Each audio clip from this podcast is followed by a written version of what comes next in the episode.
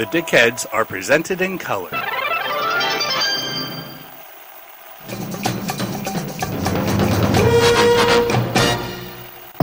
Hey, dickheads! Like a pink laser beam of truth beaming straight from all over the country to your brain hole. The Dickheads podcast is here to talk about one of the most important people to Philip K. Dick's life, Anthony Boucher. Tony Boucher. Well, that wasn't his real name. His real name was A.P. White. That's what he went by to most people.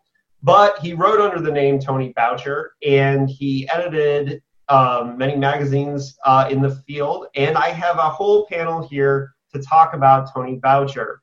Um, if you're watching on YouTube, starting up in the left hand corner is Gary K. Wolfe. Gary, returning to the Dickheads podcast, can you tell them who you are, what you do, and why I invited you here? Um, why you invited me here is entirely up to you. I'm not taking any responsibility.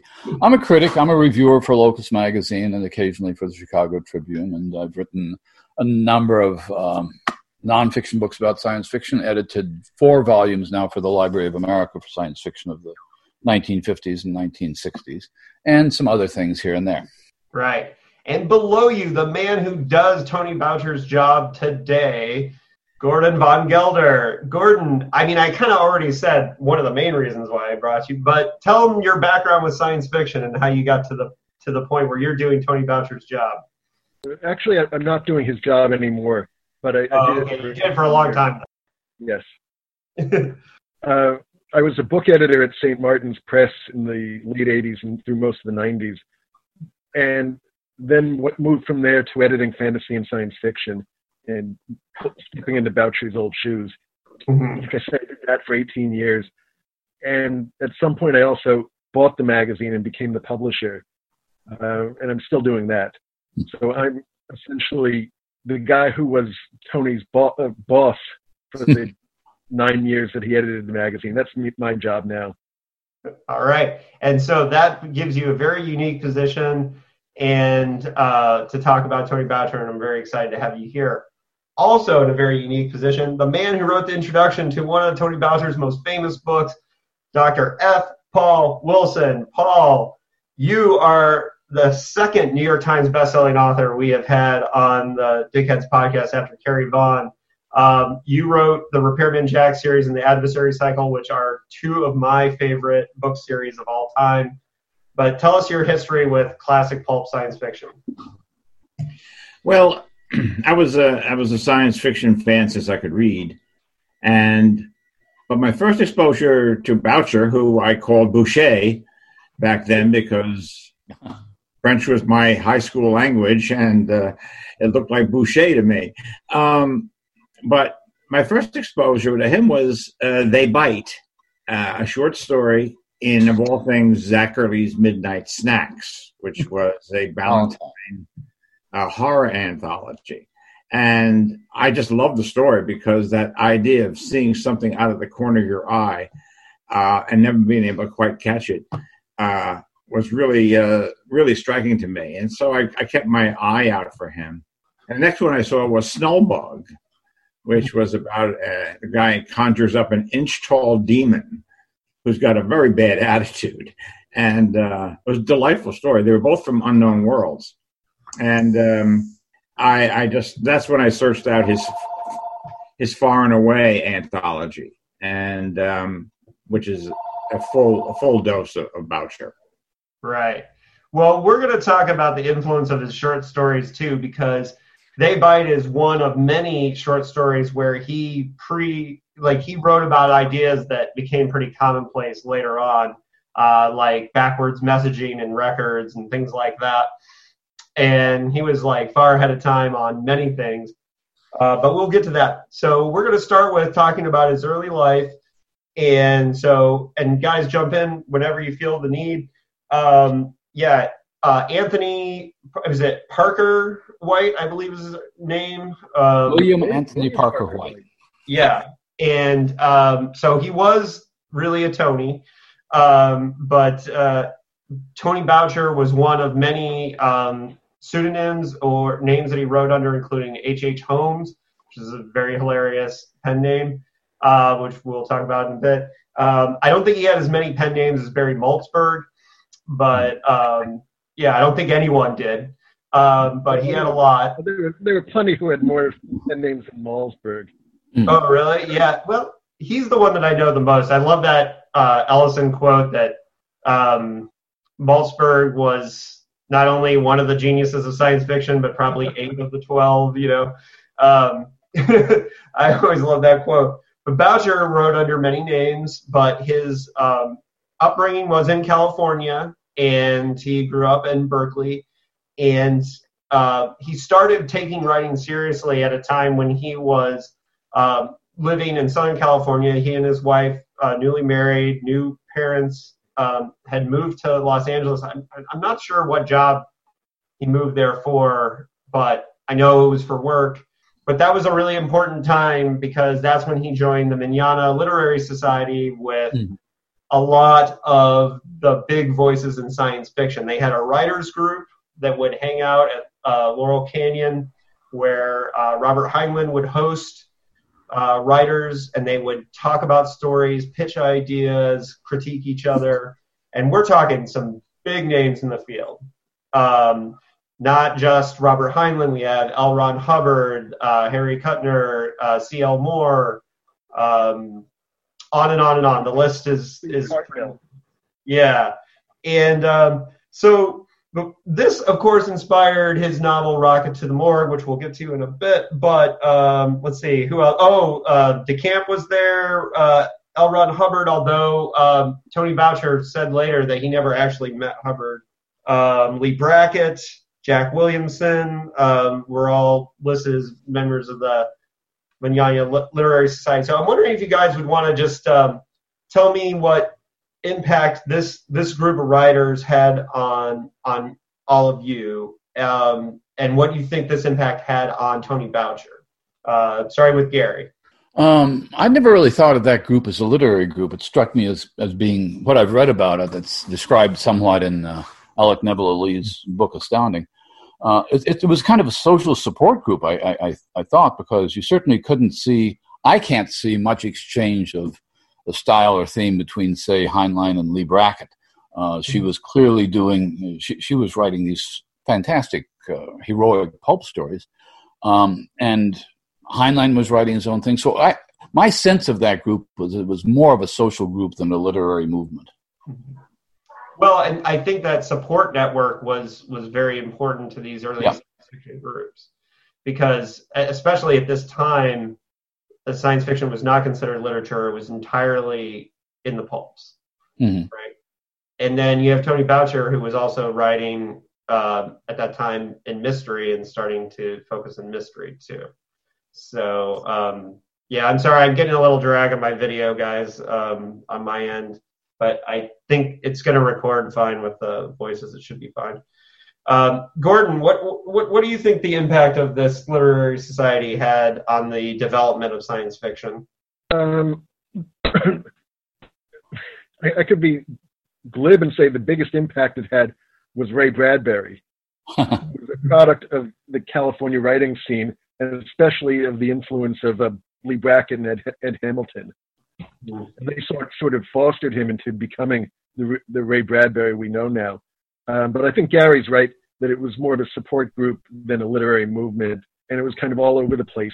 You know, Kuttner and Moore were doing stuff that was very different from what Heinlein was doing, mm-hmm. and they'd all get together and say, "What kind of stuff is Campbell? Oh no, it'd be pre-Campbell. Is F. Orlin Tremaine buying now?" Mm-hmm. And you know, figure out what the market was like. And if I remember correctly, Boucher sold a poem, I think a poem to Weird Tales when he was about 15 or 16. But then he, he dropped out of science fiction. He thought it was way too down market and pulpy and wasn't interested hmm. in it. And then when he got involved with the Manana Society, he started reading it again and saying, "Hey, it's come a long way. This is really good stuff." And he started he ah. rediscovered the field. Mm-hmm. At least that's yeah. my understanding how it went. So it, the Manana Society had a big effect on Boucher in that regard. Mm-hmm. Yeah, and um, Paul, I know you're. I believe you're a really huge Harry Kuttner fan, right? Um, I I think I recall that about you. um, but I, yeah, I, I actually uh, Neil Gaiman and I and Pierce Watters got all his Hogben stories together into a, a collection for the first time, which are there's six of them and they're wild, wild stories. Uh, and I think they were done as Padgett, but Lewis Padgett, yeah, yeah, yeah.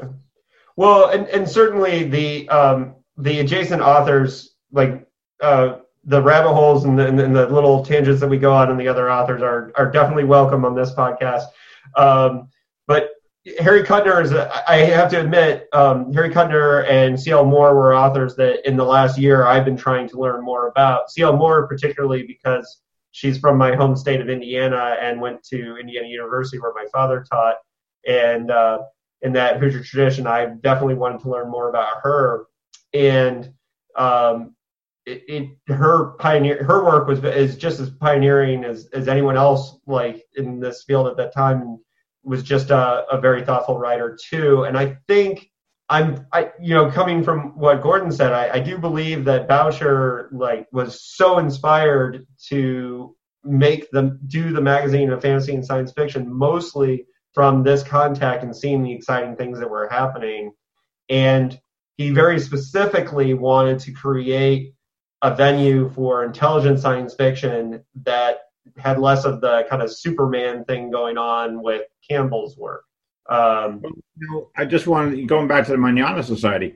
Uh, Campbell was a, a big influence on them. He took over Astounding in '37, mm-hmm. and um, and he's a character, an offstage character in Rocket to the Morgue. There is a, an editor named uh, Don Stewart Right. Mm-hmm. You know the uh, his pseudonym, and um, uh, this Don Stewart is the editor of Surprising Stories and another one called Worlds Apart, which becomes you know astounding and it becomes mm-hmm. unknown world. So um, he was at that point. This this is I guess this was written in 1940. Um, he was already you know changing science fiction. Mm-hmm. Well, and one of his influences to get involved into science fiction was his co-founder of the magazine in fantasy and science fiction, um, uh, Mick McComas is right. Is that I again me in pronunciation with names, but they met in Berkeley in the 30s, and Mick was the one who Boucher would have these debates about. You know, Mick was the one that was already hip to science fiction um, getting better. So Mick was the person that Tony came back to when he decided that he wanted to do the, the magazine. And they spent a good portion of that period from 1945 or 40 to 45 trying to establish the magazine, which um, we'll get to in a little bit. But at the time, the only two serious magazines that were publishing science fiction or that Tony considered serious were Campbell's Astounding and, and Horace Gold's Galaxy. Those were the only two that, that he respected at least. And Galaxy. Yeah, there were others, but according to Boucher um, and Eureka years, that those were the magazines that he respected, that he looked up to. At least those are the two that he that he pointed to and he. I think Galaxy started right around the same time as F&SF did, in '49. If maybe Galaxy was 50, they were very close. Mm, yeah. Well, um, believe it or not, Boucher and McComas, their original vision was that the magazine was going to be Ellery Queen's magazine of fantasy. Mm-hmm. And they went to Lee and Dan and Dannay, the, the you know the cousins who write as Ellery Queen, and asked them if they'd support it. And Dannay said, actually, I think Manfred Lee was behind it. And Dannay said, I don't know that science fiction stuff. I don't read it, and I don't think we should put our name on it. But we'll introduce you to Larry Spivak and Joe Ferman, the guys who run Mercury, and, and talk to them. And that's really how the magazine got born. Mm-hmm. And the first issue was just called the Magazine of Fantasy, I think. Right. Exactly, and um, that yeah, they de- definitely sold it with that. They also sold it that they were going to be able to get writers like Raymond Chandler, right, um, and different writers who wrote often for Ellery, Ellery Queen to write for the magazine of fantasy and science fiction, and that was one of the promises that they kind of made in the process. And um, the book they, they did, you know, if, if you check, there's one story by Raymond Chandler and it's really not all that good. And Chandler basically didn't have what it took to write science fiction. And after that one story, which I think came out in '52, um, ever after that, he was constantly bad mouthing the science fiction genre. right. And we'll come back to the to the roots of the magazine, but I want to talk about Rocket to the Morgue because I feel like, um, and I have the brand new edition here, um, and uh, and we're so lucky to have the guy who wrote the introduction for it with us. But Rocket to the Morgue, I think, um, is so important to I think the people that listen to this podcast as to like it, it introduces the genre. I think it's really important to note that Tony Boucher in his afterwards said that hey, you know, um, no one outside of pulps were really reading science fiction. So with this book, he wasn't just um, telling a mystery, but he was introducing the American public or the wider readership to the idea of science fiction.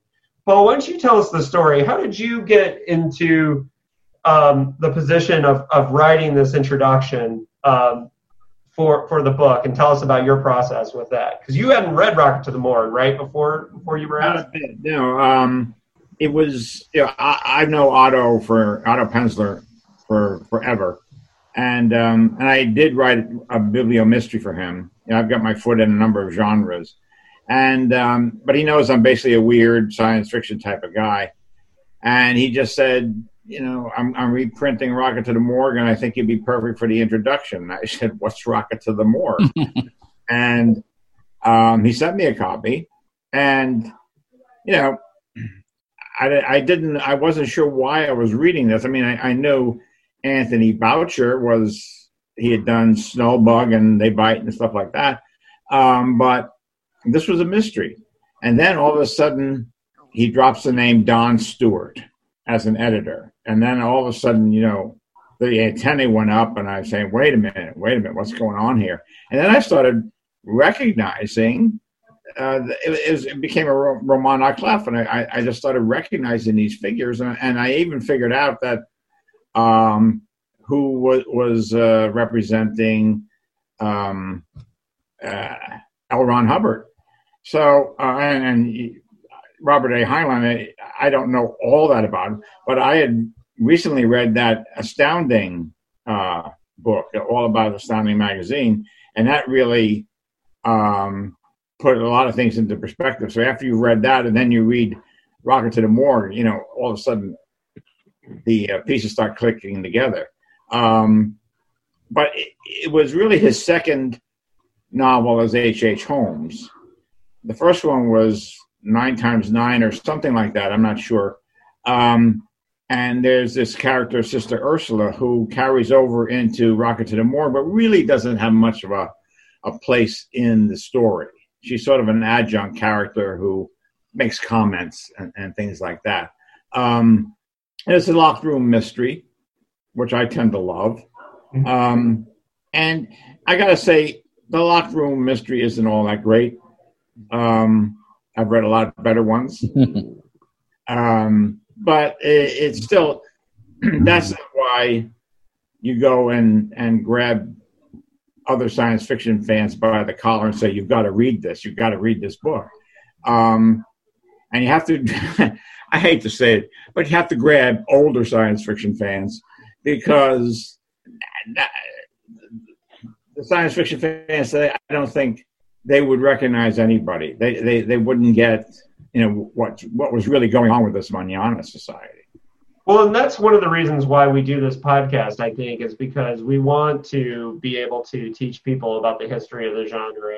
And um, you know, I do think things like Astounding are, are great. Um, we've obviously had Alec on the podcast twice, and and I think Astounding is great as a history, but I think it's so fun to see it in in in a story. You know, to see these characters um, be characters. You know, and, and by someone who knew them. You know, who hung out and drank with them. He even put himself in. There's an Anthony uh, Boucher character. yeah, I'm sure when he was writing his H. H. Holmes, he didn't think that at the time that his name there was a big deal putting his name in there, but exactly. at the meta level. But um, yeah, I mean, and and there's so much commentary on the genre in this book too, and I, I want to highlight um, like a couple of those that um, he talks about the root within 20 pages of The Morgue. He talks about the root of the genre, and I love this quote. Like the detective story, science fiction can be traced back to dim and ancient origins. Also, like the detective story, it blossoms in the 19th century in the form in which we know it now. Edgar Allan Poe was nearly as influential in one field as the other. But the true Poe of science fiction, and the Wilkie Collins too, was Jules Verne. But this is a history lesson. Um, you know, the genre mixed into to a mystery, and it's it's very neat. Um, well, I, obviously a guy who loves the genre. Yeah, I mean, he actually he seems to have genuine love for most of the writers, not the D. Vance Wimpole, who is L. Ron Hubbard, who uh, who is quite a cad and a bounder in life and in um, Rocket to the Morgue. Right, and and to which he said that he just never happened to be in the same space as Hubbard at these meetings. So his um, what's really cool is that you know that his take on Hubbard is all from stories that he heard, um, probably while drinking with everybody and uh, having a good all time. People he owed money to. Yeah, right. and um, so yeah, and I, I think um, his love for the genre is, is, is very clear. He also wrote the book under the name H. H. Holmes, which uh, not necessarily, if you're not a history buff, you might not know um, was the name of America's first serial killer. Um, does anyone know why he chose to write books under the under this name? I, I couldn't find anything. Sure it was just he had a, a, fascination for serial killers and true crime, and in fact, he edited a true crime magazine for about a year. Mm. And I, I, think he just loved this the kind of inside joke that was going on there. And it was much more of an inside joke back then. Where um, because there won there won the History Channel TV shows about it, and yeah, I and actually a really good episode of Supernatural. what was that, Paul? Wasn't H. H. Holmes a pseudonym too? Herman Mudgett, and and Boucher wrote under the name Herman Mudgett as well. Oh, okay, there you go. Right. Yeah, I mean, it, and so I, I think that's a really clever and funny thing that was going on with him there. One of my favorite lines that I highlighted out of Rock to the Morgue was on page 58 of the, the new edition.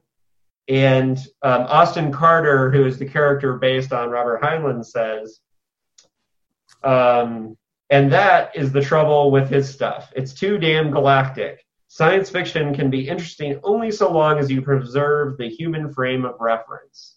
And I thought that was a really neat line because um, he's really giving a philosophy uh, that he would later come to apply to the magazine of fantasy and science fiction, which was maintaining the human frame of reference and not being just flat out space opera. Um, but uh, it's interesting. Uh, who do you think was most at this time in the genre presenting that human frame of reference because I think a lot of the stuff was more galactic and space opera ish at the time. Who do you think were the pioneers at this time that Boucher was was calling on um, in that moment? Gary, do you do you have an idea? Yeah, my I, my immediate answer is Theodore Sturgeon, uh, who was always an anomaly in in Campbell's uh, stable, writing extremely humanistic fiction and uh, I think some of the fiction was riskier than than Campbell knew it was. Uh, but but I think he stands out like a sore thumb. Bradbury didn't get into the Campbell circle at all. So uh, so as far as I'm concerned, the great humanist of the late 30s and throughout the 40s was uh, was, was Sturgeon. Mm-hmm. Yeah, and uh, I, I I just I see so much of what Boucher ended up doing just in that one line, even though it comes out of Heinlein's mouth via the, the Carter character.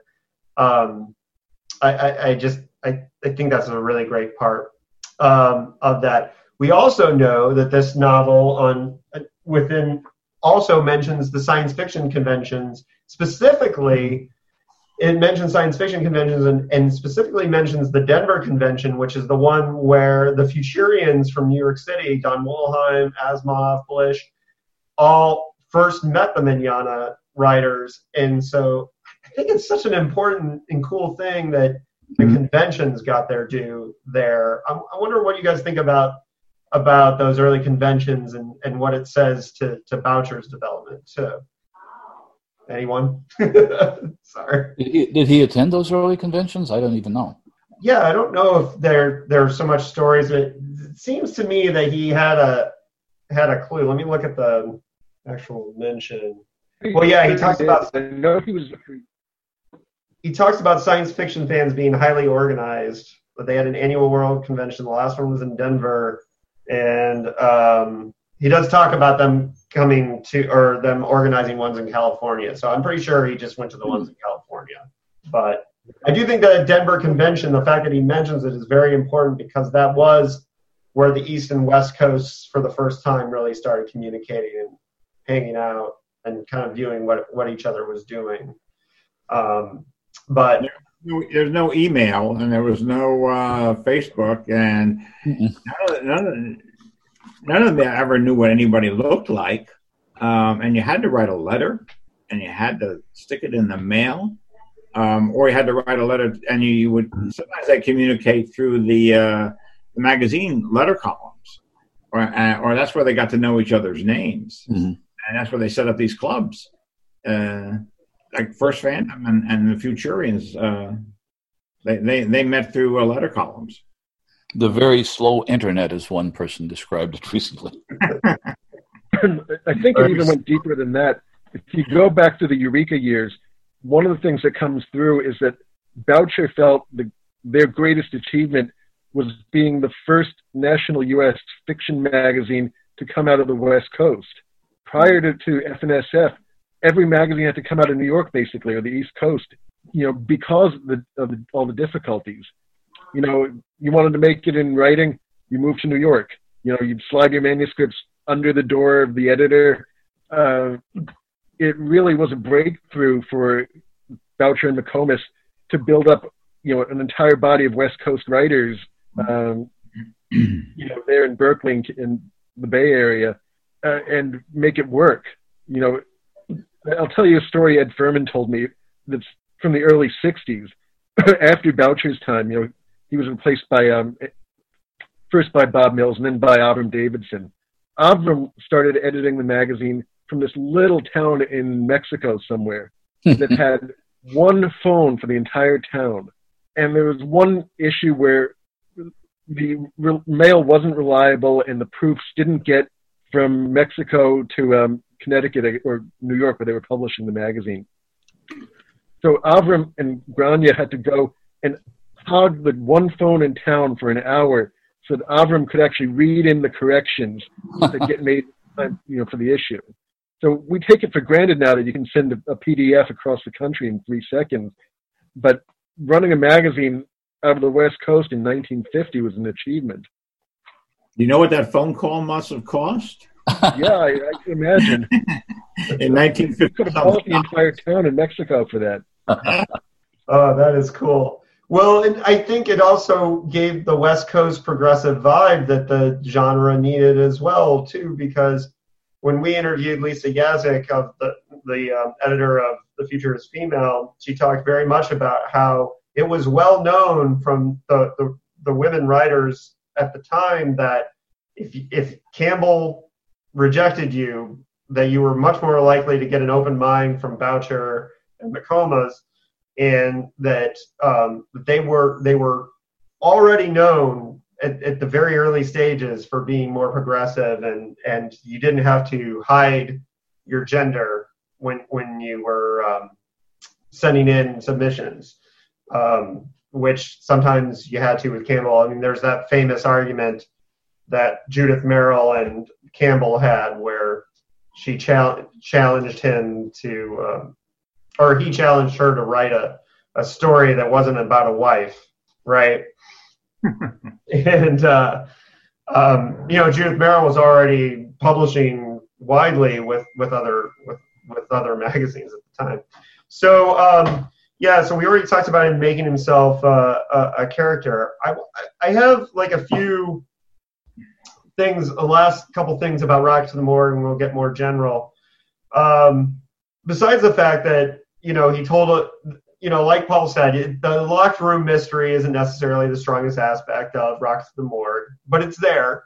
Um, and so if you're interested in the story for the locked room mystery, um, but the mystery is tied to the character, the the literary estate, and the idea of the literary estate of a of an author who had a valuable property, which also teaches the reader something about how literary estate works, which mm. not everybody does know.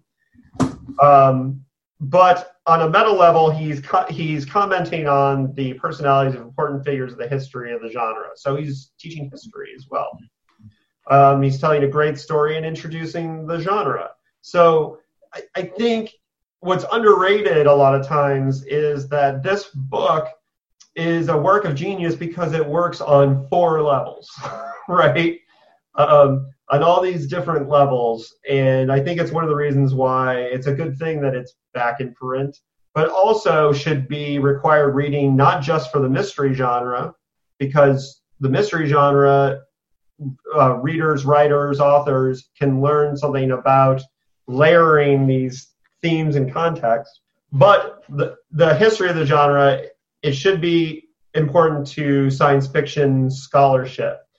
And I'm wondering, and I want everybody's opinion, starting with Gary, do you think Rocket to the Morgue should be required reading for scholarship in the field of science fiction? To be honest, probably not. Um, I mean, I, I, I, think it's interesting. There's an interesting irony about it. It came out, what, what year was it? 42? Um, 41. 41. 41. And was published by whom? Duell, Remember? Sloan and Pearce? Duell, Sloan and Pearce. It seems. My point is this, that... Um, it was a hardcover release, I know that. Well, yeah, but, but I mean, and that it was very popular. I guess it was reprinted several times in, in the Dell paperback. But the irony was that when the novel appeared, des- describing science fiction and science fiction writers in the manner that you just mentioned, none of those science fiction writers themselves could have gotten a hardback novel contract. So a novel about science fiction is more successful than science fiction itself was in 1941. Mm-hmm. Yeah, and that uh, Boucher said that in his afterword um, just a few years later. You uh-huh. know that, that he knew he was introducing the world to, to science fiction. Yeah, yeah, he had an understanding of that. Um, but uh, Gordon, how do you feel? Like, do, do, you think that this should be taught? Um, well, I, am not convinced there are many books that are required reading at all anymore. That's fair. uh, I am a firm believer in that, but I know not everybody does. Like, I feel like um, I, I feel like there's essentials or books that at least people who um, teach the genre, like your your D. Harlan Wilsons, your Lisa Yaszeks, your you know people who um, are professors in the genre, for example, um, is more kind of what I'm thinking. But um, and I know most of them probably have read it, but uh, you know, um, but it's it's just to me, I, I feel like it should be shelved. Like like when I was thinking about where to put this in my library, my first thought was to put it on my shelf of science science fiction nonfiction. Um, because I, frankly, I don't have a lot of locked room mysteries in my collection, but I feel like it should be shelved there. Um, Paul, what actually a subgenre nowadays of novels set at science, mysteries set at science fiction conventions.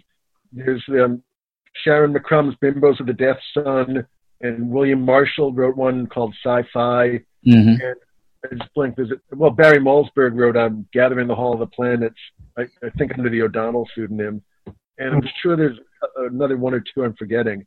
So Asimov did. Well, Asimov did the ABA, which I guess right, is close. Well, and uh, uh, Nick Mamatas just recently did a modern one called uh, I Am Providence that um, mm. takes place at um, a Lovecraft convention and is um, is a, a, brutal and absolutely savage takedown of some of the uh, Lovecraft scholars. Um, I highly recommend uh, recommend that. Um, uh, in, in, fact, there's it, that book uh, caused quite a stir in that community. um, and uh, so there is the modern tradition that is carrying that on. That's it's interesting. I didn't know there were that many titles that did that. Um, and more recently, uh, I'm going to read them all now. more recently, there's a novel by Paul La Farge called The Night Ocean, which is uh, ostensibly about the secret sex life of Lovecraft, but really uh, involves the entire fan community. I mean, uh, the, the, Wollheim is in it, the original science fiction convention is in it, Heinlein shows up, I think, briefly. Uh, one of the differences between now and, and 1941 is that if you write a novel with historical characters, you just simply use their actual names. Right. Uh, yeah. And so Hubbard shows up as L. Ron Hubbard in at least a couple of recent novels. I think the who wrote the Chinatown Death Town, the Chinatown Death oh, something. Yeah. Yes, I know what you're saying. Paul Malmont, is that it? Paul, yeah, yeah Paul like that, yeah. Malmont. Malmont. Yeah. And yeah. Brooklyn, I believe. Yeah, he's a he's a good guy. Right. He's a good writer. It was a, it was it was a fun story, but when I think uh, Hubbard showed up in that, he was just Hubbard. Yeah. Yeah. Well, yeah, and and now it is history. I mean, um, just make sure they're dead. That's yeah, right. Yeah, I'm not gonna lie. I may honestly be playing around with an outline for a novel about the Futurians, but you know. Um, but uh, this, uh, yeah, I mean, this question now posed to the guy who wrote the introduction, Doc, uh, uh Paul. What do you think? Uh, um, where does this? Where should this book be shelved? Oh, I mean, I mean, it, it's definitely for the mystery people, but I, I really think uh, I'd love to see science fiction, even even people who want to be science fiction writers, especially. I mean, there's one thing in there where the Heinlein character talks about protecting his brand, and he ha- he has a sort of a series, and he does that under one name, and then things outside that that series he does under another name. And if one of them gets rejected and he goes to the low end market, he does it under a third name. So he's always he's protecting these brands all the way around. And this is don't forget this was written in 1940. Yeah. You know, this was being done back then. Mm-hmm. Yeah, and it's weird when when an author has uh, a work that takes off under under a pseudonym and then they get stuck with it. You're you're um, Dallas Mayr being Jack Ketchum for his whole life, or Nick Cutter, you know, being like modern examples, right? Uh, where Westlake complained that Richard Stark outsold Donald Westlake, but didn't he actually kill off Donald Westlake in one of his Richard Stark novels? Yes, he did, which uh, I'm pretty sure was the inspiration for the Dark Half too. But uh, but uh, yeah, yeah. It's funny when that happens with the pseudonyms, but um, but yeah, I, yeah. I think uh, Paul, you're right. I think um, there are so many lessons to be learned for for for the science fiction um, writer as well as the mystery writer here. But uh, you know, I, I am obviously the one that's going to die on this hill that I think uh, um, that people should uh, that people who are scholars who read the nonfiction of the genre should should read uh, Rocket to the Morgue. Well, you know, there's also the, he is dropping names, and you know he, he has he has this guy writing the Captain Comet space operas, mm-hmm. and you know it's obviously you know Captain Future and it's um, there, there's a character in there called named Binder. Um, so there were there were the Binder brothers who who were writing science fiction, um, and I think the agent in there. I some people you know M. Halstead Finn, and everybody he specializes in, in science fiction. A lot of people said it was Julius Schwartz, but Julius was was East Coast, and Forry Ackerman was was an agent out there, and he was definitely L.A. and he was part of the L.A. science fiction community. So I think that the agent Finn is is, is Ackerman, but you know that's one of the funds, the fun things about it, um, is is trying to figure you know figure these out. Mm-hmm. I, I agree with you. I think it's Forrest Ackerman. Um, and I have seen that that there is a lot of debate out there on it. Like you, your uh, disagreement with Wikipedia, um, Paul, uh, caused uh, a, a, stir on some of the message boards that I saw talking about Rocket to the Morgue. Um, but uh, I agree with you. I, th- I do think uh, Finn is um, Ackerman. It makes more sense. Um, so let's let's just do a little bit more on Boucher's fiction at the time, and then we'll get into the magazine.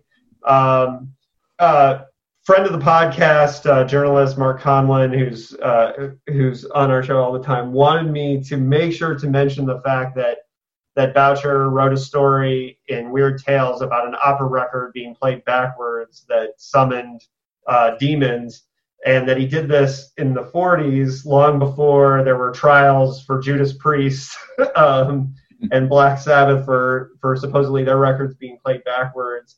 Um, and Paul, you brought up um, They Bite, which had a concept that later got used in Doctor Who, which is the uh, monsters that can only move when you're not looking. Um, Boucher was really ahead of his time, had these really creative and interesting ideas as a writer. Um, I wonder how everyone feels that his impact as a writer versus his impact as an editor. Um, what do you think going around to everybody, what do you think was his biggest impact as a writer, Gary? Well, I mean, he had uh, one classic story, The Quest for St. Aquin, I think ended up in this uh, first anthology of the Science Fiction Hall of Fame. Um, and it's a very good story. It's, it's a story that probably a modern reader would immediately glom onto what the more or less surprise ending is. But he was dealing with religious themes in a far future society that uh, later uh, you'd find in much the same way handled in a, in a Canticle for Leibowitz. And I think the other thing he did, which was um, uh, unusual for the time, was he was very interested in wordplay and puns and um, uh, in, in, in, alterations of language. There's a story, one of my favorite stories of his is called Barrier, which is a kind of anti fascist story uh, about a society which seals itself off from the rest of the world, not physically, but temporally. In other words, they've created barriers so that no time travelers can come in and mess up their perfect society. Um, and then uh, partway through the story, you realize that this perfect society may have evolved from the victory of uh, the Nazis in World War II. Um, but they're part of this dystopia that he uh, describes is a regularization of speech. Um, so, so all the speech reform, the spelling reform movements, he had a lot of fun making fun of that. And I always thought that looking at some of his fiction and some of these little short joke like things, Fredric Brown like uh, short, short stories that he wrote, uh, that you could, you could see an editor's mind at work. You could see somebody absolutely fascinated with what you can do with language and with names. One of his funniest stories, uh, what's it called? The Greatest Tertian, um, which is uh, nothing but a far future take on um, various names of contemporary uh, classic figures, you know, Shakespeare. And of course, these aliens are trying to figure out who the greatest Tertian was of all, and it turns out to be somebody named Shirk Ohms. And a lot of the fun in that is simply is unpacking his wordplay with, with, with the names of, uh, of famous figures. Gordon, what do you think about his impact as a writer versus an editor? I'm in the school that thinks his edit, his influence as an editor was much more important than his work as his influence as a writer. That's true. I would have I second what Gary says about Saint Aquin being his most highly regarded story. Mm. I think he did a lot of other interesting. You know, the Complete Werewolf is a good story. Um, I'm not that familiar with his radio work from the 30s when he did all the um, the Ellery Queen and Sherlock Holmes stuff up for the radio. So I, I don't know a lot about its influence, but he was he was a real Renaissance guy you know, he had a regular opera show on uh, KPFA for decades. Yeah. You know, he had his fingers in a lot of different things all the time. Um, you know, and that included writing, and some of the writing, you know, made an impact and some didn't. But I, I can't help thinking his impact as an editor for that decade when he did F&S, and his impact as a critic for decades is, you know, outshines most of his fiction just in terms of impact, not in terms of quality. Mm-hmm. Paul? Yeah, I mean, I, I, would agree with with both. Uh, I I never found, you know, I'm a story guy, and I never found his stories that great, but the way he wrote them was. I mean, Snulbug is it's about conjuring a demon, and it the story it, uh, the the denouement is is is no big deal. But Snulbug as a character, this one inch little grouchy demon, is just it's just fun to read. And so in, in a lot of his stories, I find it is it's the journey, you mm-hmm. know, not the destination. Um, and I, but I think as an editor, though, he, you know, there was definitely a an F&SF story, and he set he set he set a high bar, and um, I never, you know, he he was gone before I ever, you know, wrote my first word, so I never submitted to him. But um, I think SNF, uh, F&SF maintained that high bar. Um, that was one of the, the the magazines I found hardest to crack. You know, I finally did sell a story to Ed, but it was after many, many, many rejections. Um, so it, it has always been like you know one of the high watermarks uh, of, of the the genre magazines, and, and and I think he set that bar. It, it was definitely a different type of story. Mm-hmm. I used to buy the best of F&SF anthologies every year when they came out, and they had great, great stories in there. All right, so let's get into the magazine. Um, it, it, took them several years to get it going. Um, the uh, first letter of agreement was signed in August 1946, where they like full on got to publish. We already mentioned that it was originally just called the Magazine of Fantasy.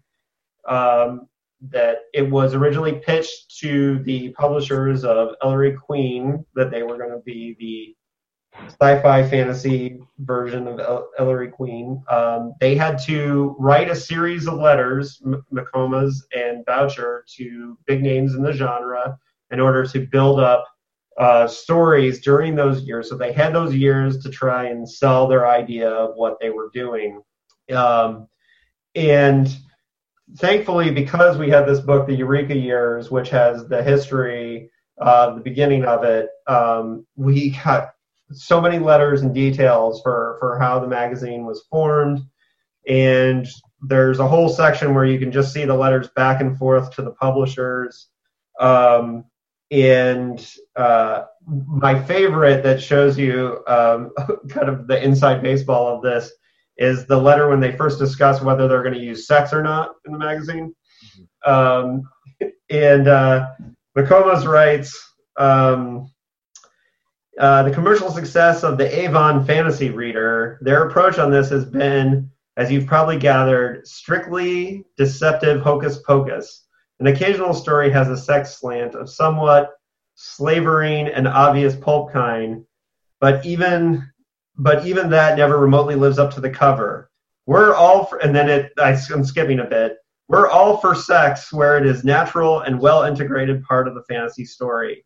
We'd like to feel our editorial standards in that respect would be far more liberal than those, say, of Street and Smith, and we're doubt, doubtful we'll go hunting for it. Um, but I, I really liked that they were hashing this out in letters, you know, and talking about that, and it shows kind of um, you know how they were comparing themselves to other pulps. Um, but this was not a kids magazine, and that was really important. Um, that this was uh, adult, not sexual. They weren't hunting for it, but it was adult science fiction um, in that regard. And I think that that this, in a weird way, uh, signals that they were they were writing for adults. So I, you know, I don't know. I just thought that was important. Does anybody have any anything uh, they want to add about that aspect of the magazine of fantasy and science fiction that that it was written for adults? Well, I think one thing that struck. Oh, sorry, go ahead, Gordon. No, you go ahead. I was going to say one of the things that struck me. I, I was I was not old enough to buy them when they came out. No, but I'd, I'd buy used magazines, and and the, the covers of uh, F&SF always struck me as being uh, more respectable. I mean, the, the, you know, they that have um, astronaut Bonestell astronomical paintings and this sort of thing, but uh, no, no, slavering monsters and none of the half undressed women that you'd expect from thrilling wonder stories at the same period. So it, it looked on the newsstand as a more mature magazine. Yeah, and um, so early on they had to use their own stories, just like the Futurians did. Um, keep going. Yeah. So they um, they had to use a lot of their own stories, just like the Futurians did, and in that sense, they they were um, a little embarrassed that they had to do this early on, and they they acknowledged this, um, but they specifically. Um, in fact, uh, Boucher did say, We did use a story of mine in number one, A, because it was hard to line up contents for that first issue, and B, there wasn't at the time a comparable market for it. Um, so, you know, they, they definitely were, were using their own stuff, but they also were aware very early on that they were making names in the field. Um, and there's a funny part where Tony says, I know some some writers are complaining that we're not paying enough, but every writer working for every magazine thinks they're not getting paid enough. Um, we're no different. Um, so I thought that was some some interesting, fun things that were going on there. And then they also they knew that they were a secondary market for Bradbury, for example, that Bradbury would get first cuts. But one of the great things in Eureka years is that you get to see the letters that they that they share with the authors Theodore Sturgeon, Philip K. Dick, and Ray Bradbury. And one of the most important ones to me is Bradbury because they radically changed Bradbury's story, right? And especially and, about Lovecraft. Yeah. And um, we'll get specifically to that story in a second, but they were not afraid to, even the biggest names in the field, Boucher and McComas were not afraid to step in and be editors. And I, I wonder if we could talk about the importance of of their editorial touch. Um, starting with Gary, um, what do you think was the importance of their editorial touch? Uh, one of the things I don't know uh, is how much editing they did. Obviously, they did fairly uh, extensive editing on major names in the field. You mentioned Bradbury, but they also were publishing stories by uh, by by C.S. Lewis or Shirley Jackson or, or, even Borges, I wonder how much editing they would do on uh, on some of those stories because those were those were basically figures that they brought into the field, and uh, the I think they were publishing the C.S. Lewis story uh, before the Narnia books ever appeared, so he was being introduced to American audiences just like Borges were. So I don't know. Were they did they treat sort of mainstream authors that they were bringing into the genre one way, and then genre authors another way? Were they trying to make them all? Were they trying to erase these boundaries? I just don't know enough about their editorial practice to know if that was the intention. Very interesting. That there might be two standards. Yeah. Yeah. Well, they certainly weren't afraid to um, work with Ray Bradbury on it. They had four. Like if you look in the book, there's like four major points in the story. The story is called The Exiles, and it has a bunch of major literary figures. And um, that are are in the story, and they they straight up tell them like, don't use this author, use this one. um, and and they radically change the story. And this is a story that I remember reading back in the day. And here's the thing that I thought was interesting is because um, it it shows like the role of the editor, where you might not when you're reading it in a collection years later. Have, you don't have any idea how the story was affected by where it was originally published and uh, you know Ray was fine. You know, and, editor will do that. I mean, that's uh, as part of it. You say, you know, if you'd gone this way with the story, I might have bought it, but you went this way, so I'm not interested. But if you want to go and do it that way, take that turn instead of this turn, you know, I'd like to see it again. And and you know that that uh, um, that can really turn a mediocre story into a great story. Well, and McComas and Boucher were doing a radical thing too, in the sense that they were sending stories back to the authors. Um, Campbell uh, would usually just fix it himself, or one of the people in his office, he would say, "We'll buy your story, but we're going to do this, and we're going to make this change." And um, and so one of the letters Ray Bradbury writes back, and he says he's basically very appreciative, like, "Hey, um, you know, I I I'm very happy to make these changes, you know, and and uh, I thought that was that was cool. And in the follow up letter, the, that they do, they make um, A, B, the A and B points um, and make radical changes a second time. You know, um, and and you got to think Ray Bradbury is publishing in in the Saturday Evening Post and and you know it, I think he's on that level where where um, I don't know. Anyways, I thought that was interesting, but that that he was you know not not they were not afraid to um, you know to. Met- I don't know that Bradbury was was a giant name in the field at that stage. That was well before Fahrenheit 451. Mm. Okay, that may be true. He, I mean, he was. If you look at the go back to the early issues and see the header notes for the the Martian stories that F&SF did run, they're appreciative of, of Bradbury, but I don't think they they're saying we have a story by one of the greatest writers of our day. They're saying we're, we're glad to have a Bradbury story. He's I'm trying to think of it. He was not you know elevated to the peak at that point. Mm-hmm. In fact, I just discovered, you know, when after um, Boucher died, McComas edited two volumes of sort of a tribute anthologies, one one mystery, one science fiction, uh, Crimes and Misfortunes and Special wonders. And I was just reading these yesterday and discovered that Boucher and McComas, or maybe just Boucher, had wanted to buy Bradbury's story, The Fire Balloons, and got shot down by the New York office that felt it was too risky. They didn't like the religious stuff going on in there, and they bounced it over uh, Boucher's objections. And Bradbury says so in his introduction and says, you know, posthumously, I, tr- I dedicate the story now to, to Boucher, who should have been the editor for the story. Mm. Yeah, which is showing respect that he he appreciated his input um, even then. Um, yeah, and and I think um, just one thing you had that that issue about the sex in mm-hmm. the, and I just I just happened to dig these out. I had them. This is the kind of covers. yeah.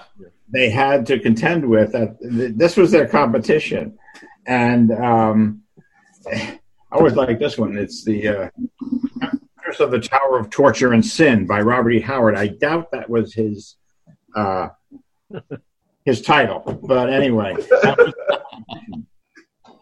right. Well, yeah, and they were definitely contending with that for sure. um, there's also a really great quote in um, Eureka Years from a letter.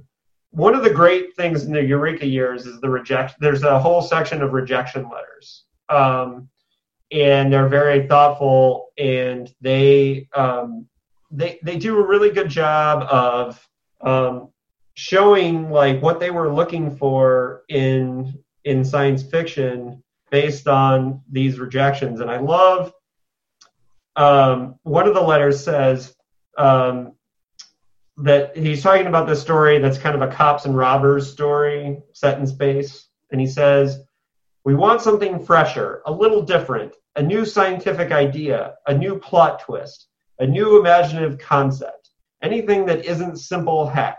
As a sample of the highly varied kinds of science fiction that appeal to us, see Ted Sturgeon's Hurkle in our first issue, or Kris Neville's Every Work into Judgment in our second.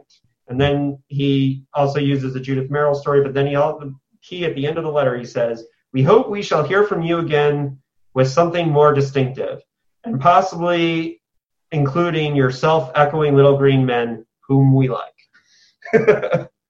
um, and that was one of my favorite of the rejection letters, but there's several, and there's some that are just down to formatting, but these rejection letters are just golden because they really show, you know, I love that that what he says in there, um, bring something new, something distinctive. Like like they're definitely they they were looking for they weren't looking for space opera, and you weren't going to get space opera in a traditional sense in their magazine, and that was really cool. And that is one of the reasons why they were able to discover names like Philip K. Dick, who of course we'll get to because he's the the man of the hour here. Um, but uh, there was a well-known saying among the writers of the period. I think Phil Klass told me that Anthony Boucher could write a rejection letter that made you feel like you'd been accepted, and Horace Gold could write an acceptance letter that made you feel like you'd been rejected. right. Uh, well, yeah, it would be interesting just to see if all these letters could be compiled to their own book. I'm sure it's probably already happened. I just don't know. No, it hasn't happened. Yeah, that would be a great. That would be a great read, especially if you get the big names, because um, I think it's important for. That's one thing that young writers who nowadays who who like way too easily self-publish, and I'm a huge believer in the gatekeepers. Right? Um, if I have, you're the last one. Yeah. No, I am the last one. I definitely believe in it. Um, and uh, you know, rejection is such a huge part of of being a writer. You have to be able to take rejection, even when you're published. I mean, Paul, you know, even like with a series like Repairman Jack, where you've had, um, I don't know, 30 books at this point of Repairman Jack, there's people who still don't like them, and eventually you're still going to go onto Amazon and see somebody say, "I can't stand these books," you know, even though they have legions of fans, including this guy. Um, but well, that's you can't part. please everybody. I mean, it just and you can't take it personally. I mean, that, that's their opinion. Yeah, so that's it. Um, but you know, I um, on Facebook, I, I put a whole pile of my rejection slips together and page after page of them I, I you know I, I I put up and um you got to yeah yeah you got to you got to have a thick skin you got to be able to take rejection um it's uh and they were all pre-printed I, I never until Campbell finally rejected one of my stories and told me why. I had never had an ounce of feedback from anybody. Mm-hmm. Yeah, and when you do get that feedback, that's the um, yeah, that's worth so much. And it's clear that they were interested in fostering a, the community, and they had that community aspect. Um, with And that go back to the Manana Society when you Mhm. think about it. and uh, Boucher ran a writers group for many years in the Bay Area, which had not just Philip K. Dick, but Mary, Marion Zimmer Bradley and some other names who came out of his writers group in the Bay Area.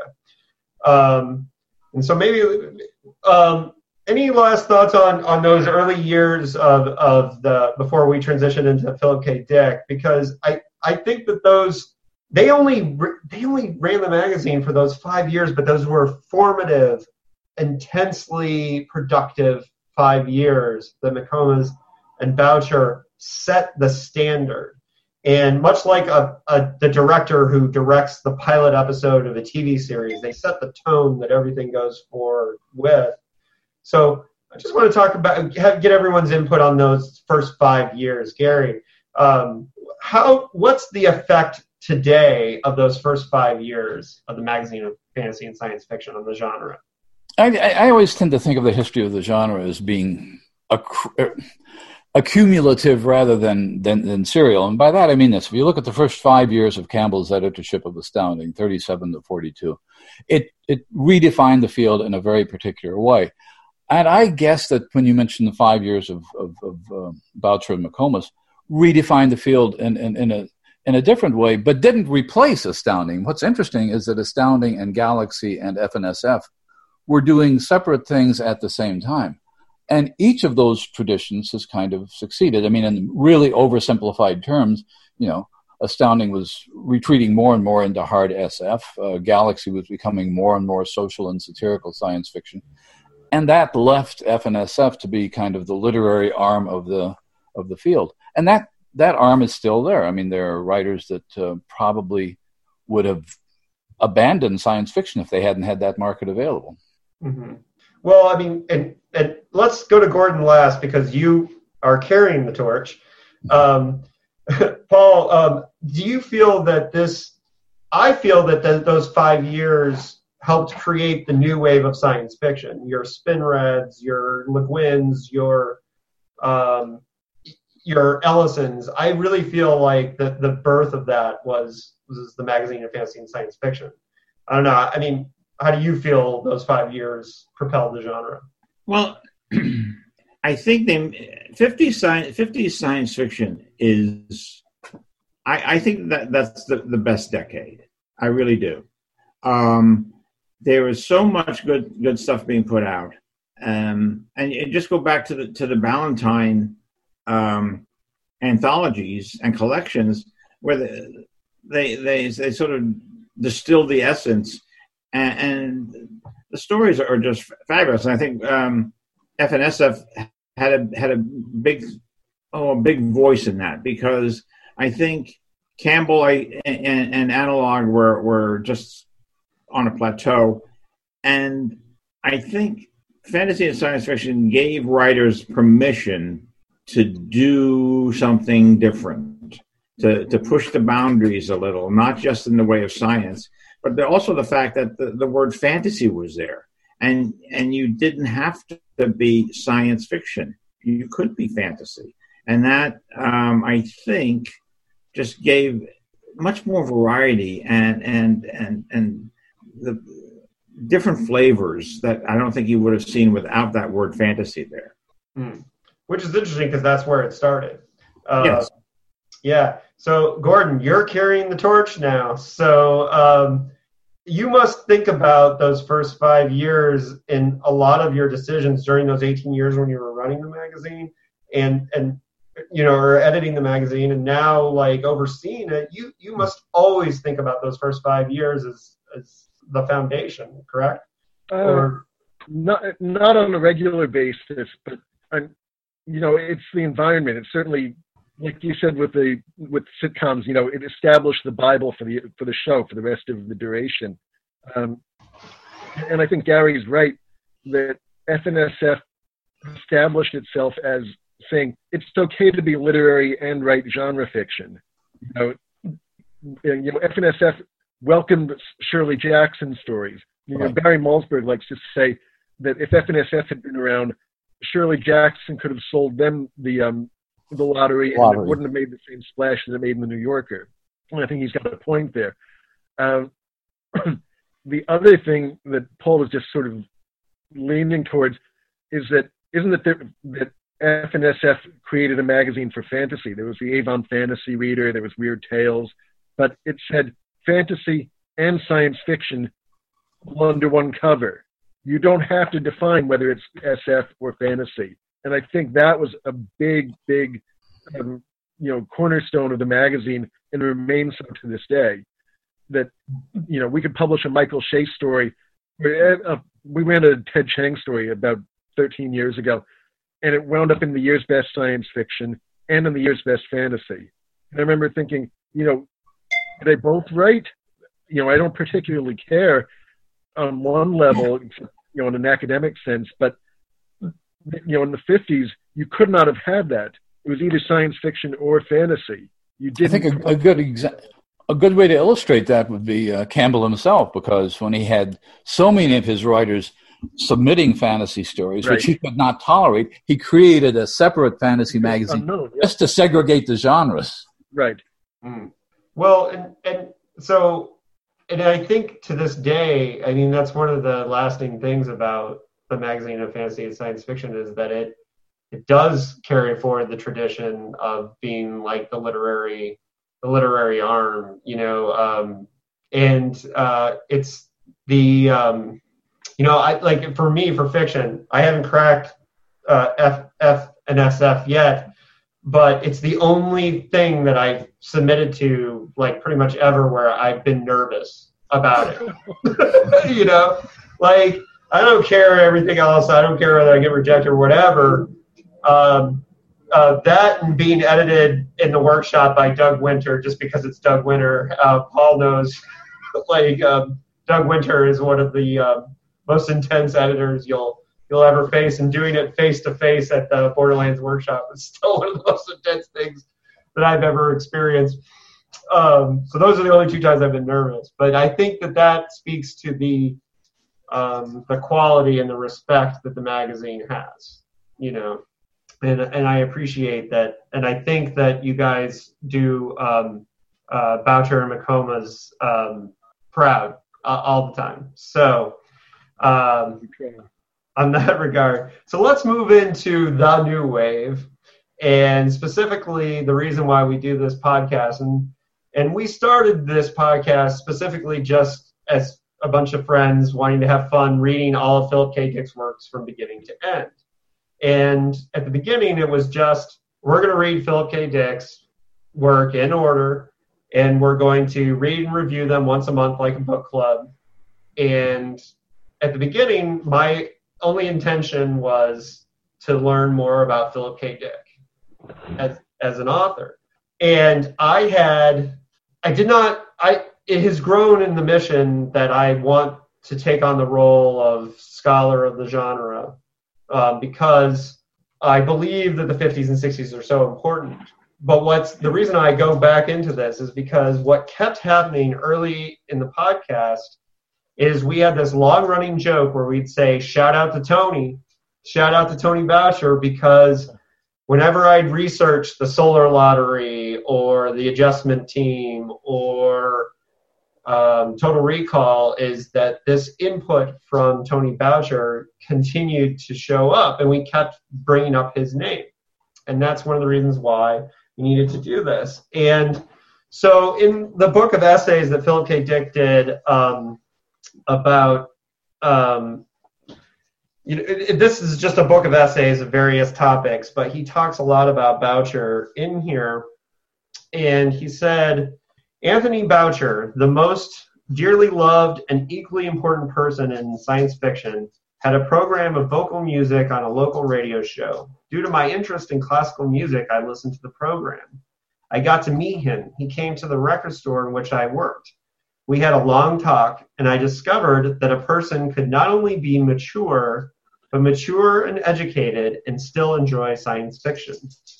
Tony Boucher entered my life, and in doing so, had determined its whole basic direction. Um, so I want to unpack that for a minute. Um, if Tony Boucher wasn't doing his Golden Voices opera show, and he wasn't a person that whose name he automatically rec- recognized when he came into the record shop and had these conversations. You know, there's these moments with Philip K. Dick's life. It's the moments where he talked to A. von Vogt about writing novels um, versus science versus short stories that are key. Um, we know that von Vogt was Dick's favorite writer when he was a kid, but at this point, when he was working in the record store, he had told himself von Vogt is kid stuff not reading that anymore, right? And Tony Boucher coming in and being this mature voice, I'm sure he told him about the Manana Society because this is year this is after that. But he also invited him to this writers group. And you know, I say all this because I want our listeners um, and viewers to know that this is the level that Tony Boucher we would not be sitting here. We would not be thinking about Philip K. Dick as a writer 50 years later without Tony Boucher going in and talking to him as a patron at this record store. And how important that your influence as a steward of the genre can sometimes be just being a fan or a friend. And I wonder what you guys think about this influence that Tony Boucher had on the on the person of Philip K. Dick, and that role that editors, writers, and authors have just on that personal one-to-one level. It doesn't have to be Philip K. Dick, but that one-to-one level of how we communicate the genre. Gordon, would you like to start? Well, there's so many places where I could start.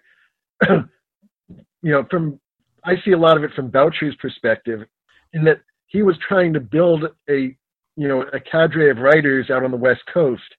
You know, as I said, he couldn't always access the New York writers. So he was hosting workshops. He was trying to get writers together. He, I think that's when he started the uh, annual poker game, or I mean weekly, mm. sorry, monthly poker game. Poul Anderson and um, and McComas and I think Stuart Palmer maybe. Um, but he Ray was Nelson constantly doing very involved in that too. What? Ray Nelson um, who wrote the story that They Live was based on, and right, yeah, he, he wasn't part of that poker game though, but but yeah, it, Boucher was constantly trying to bring in writers, and uh, I may have told you previously, but I it should be said in this podcast. Um, that same writing workshop that Boucher invited invited PKD to, also got Ron Goulart went to, and I think Ron was the one who. I know Ron told me this. I think Ron said he was so young, his mother drove him to Boucher's house, wanted to check it out before dropping her son off at this place, just to make sure it was on the up and up. and I know Ron. Ron said he and Phil were sort of were competing to see who could sell to F&SF first and get Boucher to buy something. And Ron won with a little joke piece. It was barely even a story. Was, I think it was called Letters to the Editor. Um, I think Phil's story Roog was the first actual sale. I think Phil sold the story first, but Ron had a fir- the sale first. Um, but as I said, all this was I don't want to say Boucher had a grand scheme, but this was this was how he operated all the time.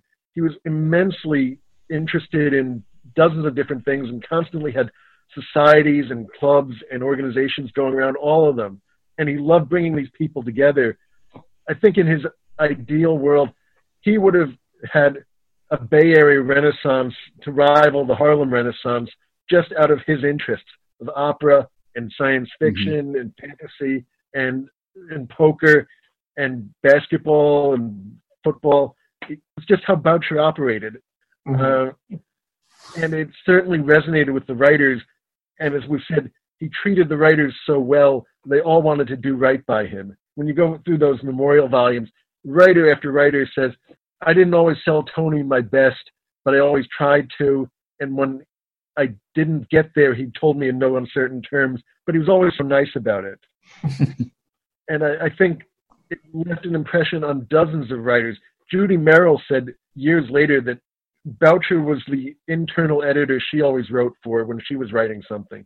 She wanted to write to Boucher's level. You know, if she made him happy, she she had done good. And I know a lot of writers looked up to Boucher that way. Um, I think Dick Matheson, I know his first sale was to F&SF, and I think he looked at Boucher in the same way. As, you know, if I can sell to Tony, then I've done I've done it right. Yeah, his first sale was to um, to Boucher. Yeah, born a man and woman. Yeah, and just think just think about that alone for the impact that it's had on Hollywood. That Richard Matheson and Philip K. Dick both got their start with this magazine. Just think about how many movies that's tied to with a writer who started with that editor. You know, just just those two alone. It's crazy. Um, yeah. Um, Gary, what do you think about the importance of of um, of uh, that human connection that Boucher had with? I don't really know uh, that much. Certainly not as much as Gordon does about uh, about the connection. I've uh, we're now dealing with uh, only an older generation of writers that remembers actually selling to, to, to Boucher and McComas himself. I will say that uh, the way you described that scene in the record store now has me visualizing Philip K. Dick as John Cusack in High Fidelity, um, right. with, with, somebody I don't know wandering into uh, uh, to explain to him about science fiction. I guess my sense is that he was perceived as a literary editor rather than a pulp editor, and I think that's a distinction that maybe didn't even exist in the genre prior to that. Um, there was there was a clear hierarchy in the 40s, and you, everybody tried to sell to Astounding, and and then you'd end up with thrilling wonder stories, or at the very bottom of the pile, you'd end up in one of those things that Fred Pohl was editing, like astonishing stories.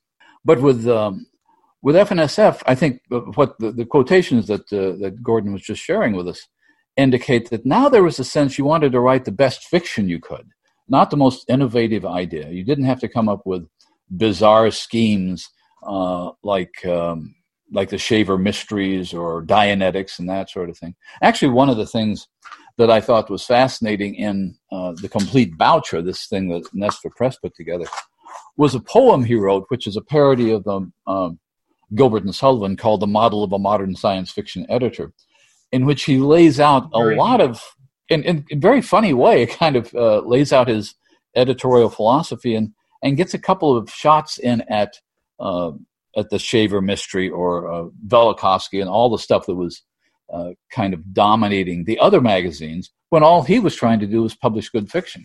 Yeah, that's in uh, Eureka Years too. That that oh, it is. It's great. Yeah, it's really good. Um, from what is there's a line uh, in it. Um, hold on, I have it here. It's um, from Plato down to Bradbury in order categorical. you know, yeah. um, but it's uh, yeah, it shows a really it's very clever. You know, um, but uh, Boucher, yeah, I mean, it's that personal connection. I mean, like I think uh, I think it's important to all of us is we have those moments. Um, Paul, I wonder. Um, I mean, you had those moments too in your early in, in your time too, when your first magazine sales. But I'm sure it was going to conventions as well and meeting people um, that propelled. Yeah, I yeah, Campbell Campbell was the first to give me anything constructive, um, but I never met him. Um, I was going to be in New York one summer, and he said, "Stop by the office," you know, and I had other things to do, and I, I just never got there. And a month later, he was dead. Um, so that's a lesson right there. You know, um, don't put things off too long. Um, but you know, I, I don't know anything about Boucher uh, except his work, um, and and what I, I, I gleaned from from writing. You know, to to be able to write that introduction. Um, but but I know what was in his magazine because I, I as I said I bought the annual thing all the time and I bought the magazine uh, but it was after he had he had left it. Um, and you know the, the, the, just the sheer variety of what he published and and the and the and the quality. I mean, there really wasn't. I couldn't say that there was an F&SF story because I mean you could absolutely say there was an, uh, an astounding story, and you could you could say there was a galaxy story, but there was such variety. I mean, when you when you think uh, they would do science fiction and then they would do Born of Man and Woman. I mean, that's that's I think that's one of the most moving stories that um, uh, Matheson ever did, and I can't believe it was his first sale for that for them. I didn't know that.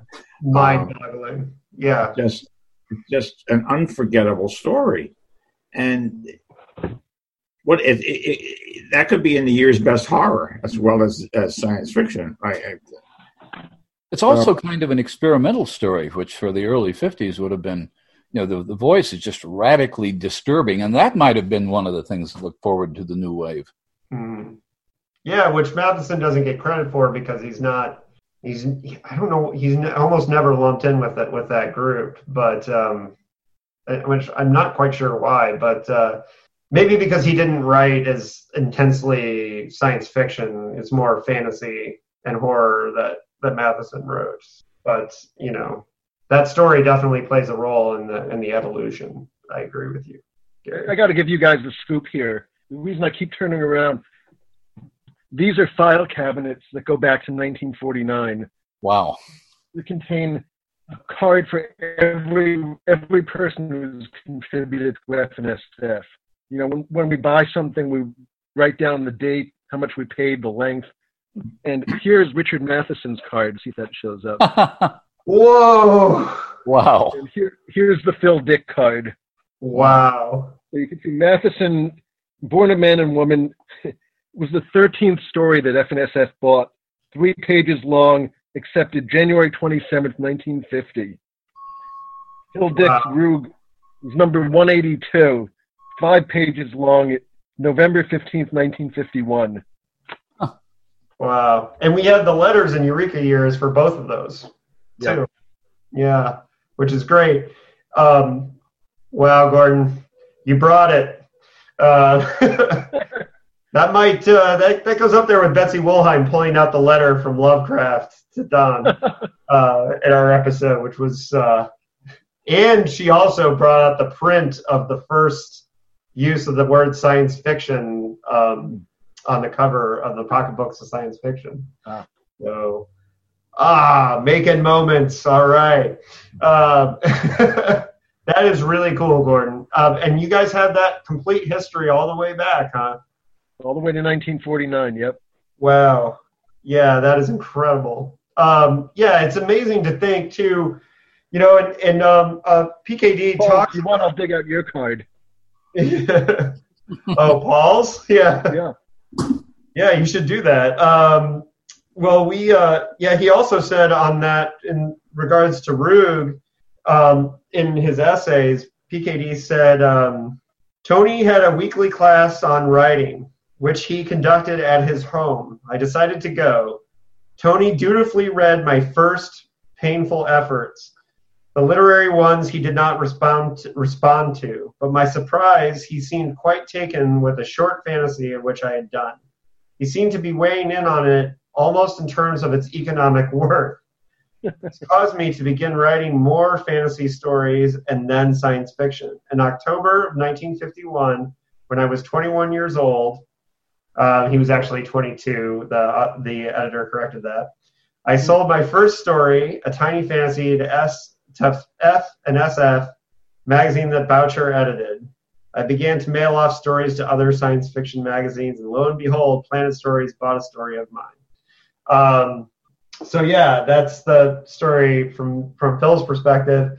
Um, and he continued to get Boucher's feedback even on the stories that he did not publish with him. We saw that, um, and um, Boucher was not the one that, of course, inc- got him excited about writing novels. That was meeting Von Vogt at a convention, and I know we told this story on the last podcast that Gary was on because I always picture it, Von Vogt or, or, like Dick wearing like a newspaper hat and Von Vogt being like, "You're never gonna make it writing them short stories, kid."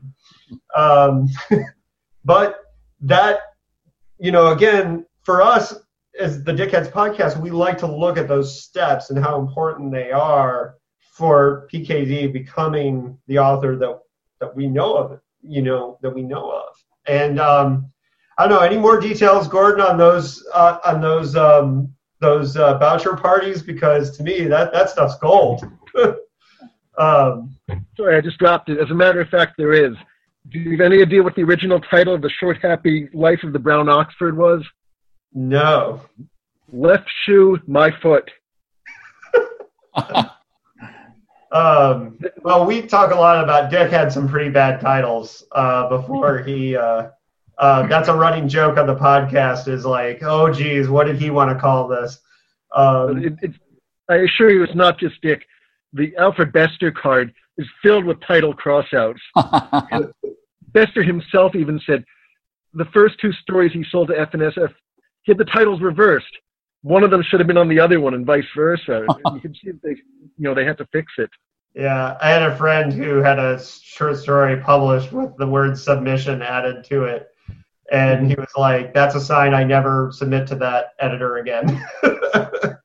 um, those things happen, but um, but that's funny. Uh, on the so on the cards, you get all like the the progression of everything that, that went through in the editing process. That's, well, that's a, that's the cards are supposed to be done once you bought you bought the story, but a lot of times the title changes between buying the story and publishing it. I certainly had plenty of those during my you time as editor. You need to scan all of those, Gordon, before so there's a fire or something. Yeah. Yeah. Seriously. Yeah. First, we have to scan all the contracts. Well, yeah, right. Yeah, that's great. That's amazing. So, uh, more the the any other stories on those those uh, meetings or those weeks? Like I know um, that, uh, for example, um, Lies Inc., which was originally the Unteleported Man. I know that that was a novel that the group had spun the concept together before Philip K. Dick sold it. I know that happened at a Boucher House meeting, and that's one of the reasons why he tried to bring Ray Nelson in as a co-writer because he felt that Nelson had a lot of input into that story, like at the meetings. Do you, I, I, I don't know. I just want to let you fly with those if you have any of those. None, none that I remember. Okay. Yeah. Well, I just I, that the Unteleported Man, which which had that crazy publishing history where it started as a novella and then he tried to expand it and he wrote a totally different story. All came from from those from those house from those Boucher house meetings. So, all right. Well, um, I don't like so Boucher's death, of course, had a major impact on PKD. Um, he the two editors, of course, he gives the most credit to are Wollheim and Boucher. But you know, Wollheim, of course, lived Dick, but um, when Boucher died in '68, it was at a very rough time for PKD already.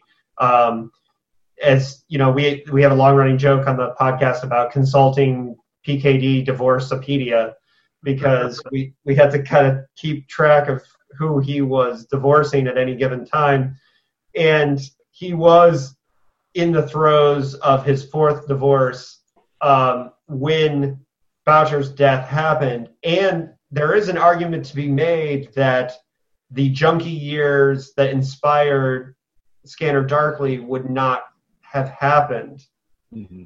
if Boucher's death hadn't come at that time, because Boucher was like a rock for PKD. He was one of those. He had one other. He had a religious figure, a guy that he knew from a church that he that he thought was as important as Boucher in his life.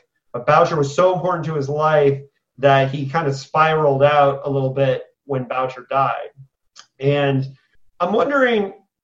I know this is hard to say because we've had so many deaths in the field that we have no idea what impact their death had on the field. But we know it had a massive impact on Philip K. Dick, and that his masterpiece in Scanner Darkly may not have happened without it. Um, I'm wondering just the effect of losing Boucher. It's it's it's such a prime era. Like I wonder, you know, what impact do you think that had, um, Gary? Uh, to start us off. Um, he, I think people were shocked at how young he was, uh, certainly, but um, but he, also the fact that he'd been away from um, F&SF for what, like a decade uh, when he died. I recall the um, uh, obituaries at the time focusing largely on his mystery career, on his and on, on, the influence. We haven't talked about this much, but the influence he had as a reviewer, uh, both of mysteries and science fiction. So I, I, I think he was he was considered a, a, a, senior citizen in the field, a giant in the field, but one who hadn't been active from for for a while at the time. And the writers who sold to him were, I think, understandably distressed by it. But uh, as I said, they hadn't been selling to him for years, so it was um, um, less dramatic than it would have been had he had this happened at the height of his editorship. Well, and to have he has a convention named after him in the mystery field. So right. Sure, yeah, I'm sure the mystery readers and listeners have already turned us off at this point because they're like they're never going to talk about his mystery work. but uh, but his his contribution to have a contribution like that in two different genres, oh, yeah. incredible, right? Well, um, he helped start Mystery Writers of America. Exactly. And, and reviewed for Ellery Queen, um, mm-hmm. along with the San Francisco Chronicle and the Times. I mean, he was, uh, but they were all mostly mysteries. I mean, he was he was the mystery guy uh, toward the end of his life. Mm-hmm. Mm-hmm. Yeah, and you know, of course, those passions um, in Rocket to the Morgue, he just as much as he writes about the history of the sci-fi genre early in the book, he does he com- he unpacks the history of the mystery genre er- early in Rocket to the Morgue as well. Um, you know, and uh, you know, but yeah, he was very young um, to pass away at the time, and and the the shock on on Phil was what was was brutal, but I think uh, you know his we don't know if he would have came back to the sci-fi genre at any point. He had a long way to go if he had lived to the the age of some of the other editors, like your Campbells and and and, and so I, I feel like he may have, you know, come back to the genre. We just we were in a time where he had been away from it, you know. Gordon, I mean, you guys, um, you're carrying his torch, so um, I wonder how much you guys think about the fact that he was so young um, when he died. I mean, was he still communicating with the people that took over the magazine after his after his time, like up until his death, or did he just feel like that was something he started and he was ready to move on? I can't remember where I saw this, but I know I've seen a, a statement from um, from Boucher circa 1958 saying, "Oh, I could never edit F&SF again, or edit. I could never edit a magazine again. Uh, my shrink wouldn't wouldn't allow me." you know, it, it, it, uh, somewhere he made it clear that it was just too much of a strain mentally to be trying to run a magazine the way he was running it in the 50s. Um, when he died, Ed Ferman had only recently taken over as editor. I think Ed would have been doing it three years at that point, give or take a, year. Mm-hmm. And of course, Ed was the son of Joe Ferman, who was the magazine's original founding finance guy. You know, one of the people running um, Mercury Press. so Ed was had essentially gone into the family business, and I don't think that he was regularly looking to Tony Boucher for advice on how to edit the magazine at that point. Um, but I, I, can say, you know, the on the memorial anthologies, just look going over the names of the people who were moved by Boucher's death to write a story, and these were all all the proceeds from the books went to SFWA and mystery writers. Um, I don't think the writers themselves got paid anything for the stories, but you've got Asimov, Poul Anderson, Bradbury, Reginald Bretnor, Fred Brown, Fredric Brown, John Brunner, Mildred Clingerman, Avram Davidson, Miriam Allen DeFord, Harlan Ellison, Gordy Dickson, Phil Farmer, Randall Garrett, Damon Knight, and on and on. Jack Vance, Bob Silverberg. Wow. You know, he, Boucher was a, the only comparable thing I can think of from the last 30 years was when Terry Carr died in 86, was it 87? Oh.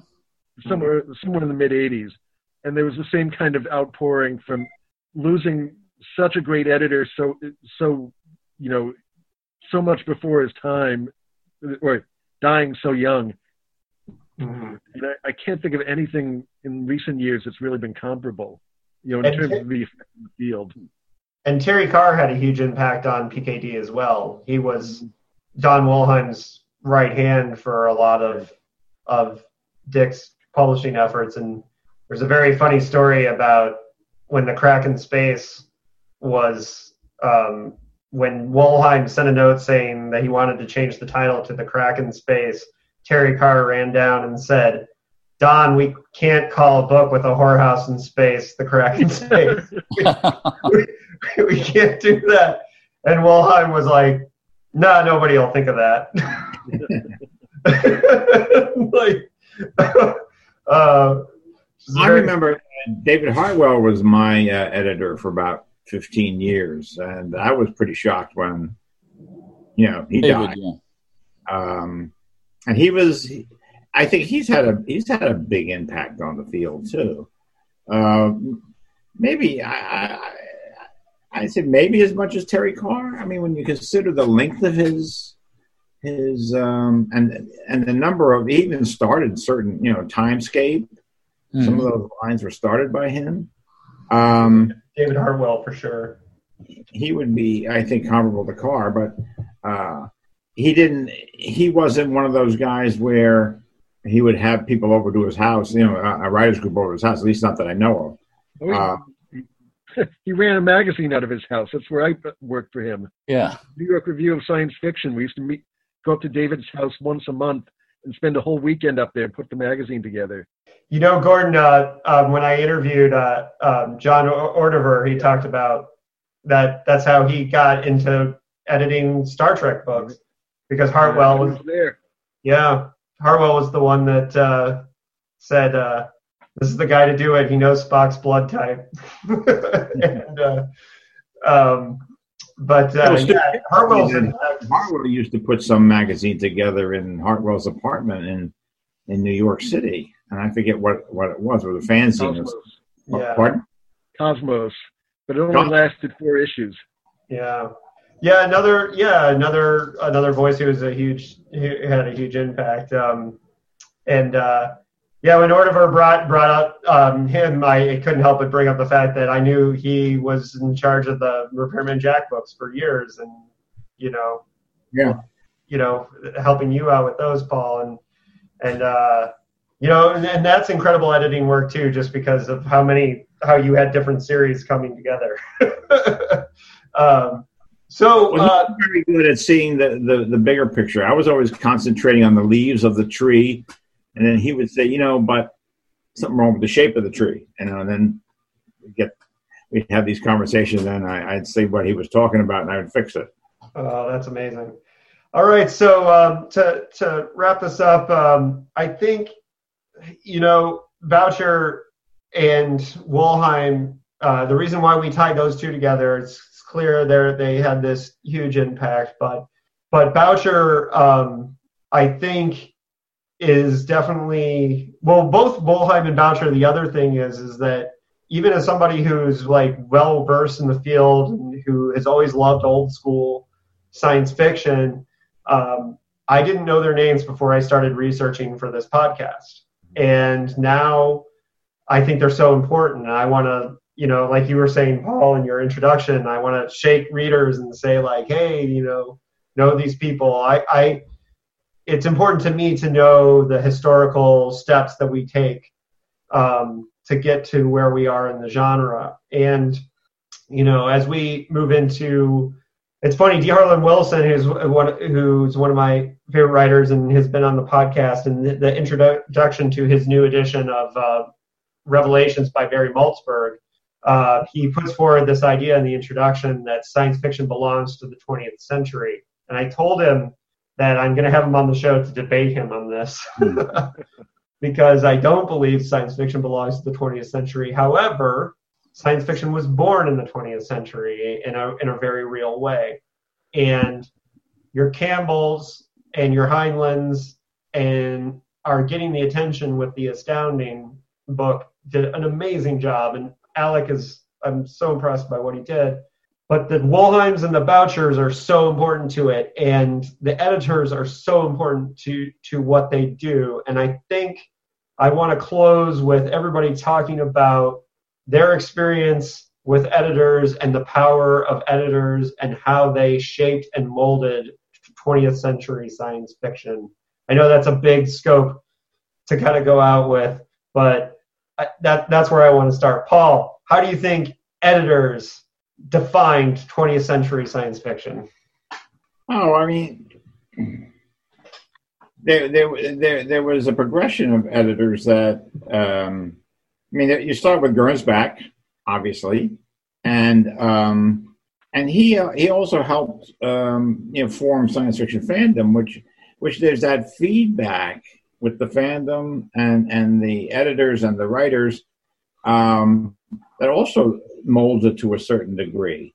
Um, but you know, I mean, Gernsback would come to one of the early fandom uh, groups. I think they were scientists or something like that like 1929, he would bring a writer over to the guy's house, and, and they, you know, they would meet, and um, and then he evolved into Campbell, who wanted to make the future, you know, or look at you know the future as some place where people lived, and I want to know about the people who live in that future, not how that future was made, and that that changed the whole thrust. Those were the stories he was buying, and then you have you you graduate to Boucher, who um, who took a more literary bent, and the science became like secondarily important, and what was more important was the story and character.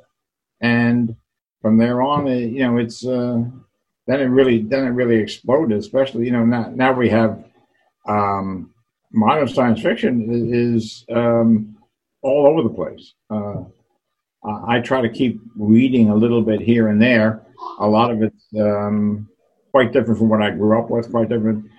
Barry Malzberg and I had lunch the other day, and you know, Barry, of course, is um, he's not too saying he hates the the, the latest uh, science fiction, um, but I, I, you know I've read some good stuff, but uh, he he really hates it, and um, it, we have some interesting conversations.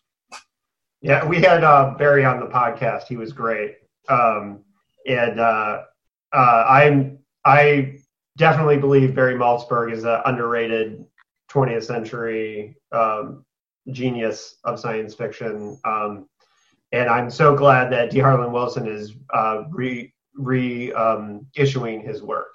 I think it's very, very, very important. Um, especially, I was so glad Beyond Apollo, which we did a whole episode on, I think is an absolute masterpiece. Um, Gary, uh, I know you believe in modern science fiction. yeah.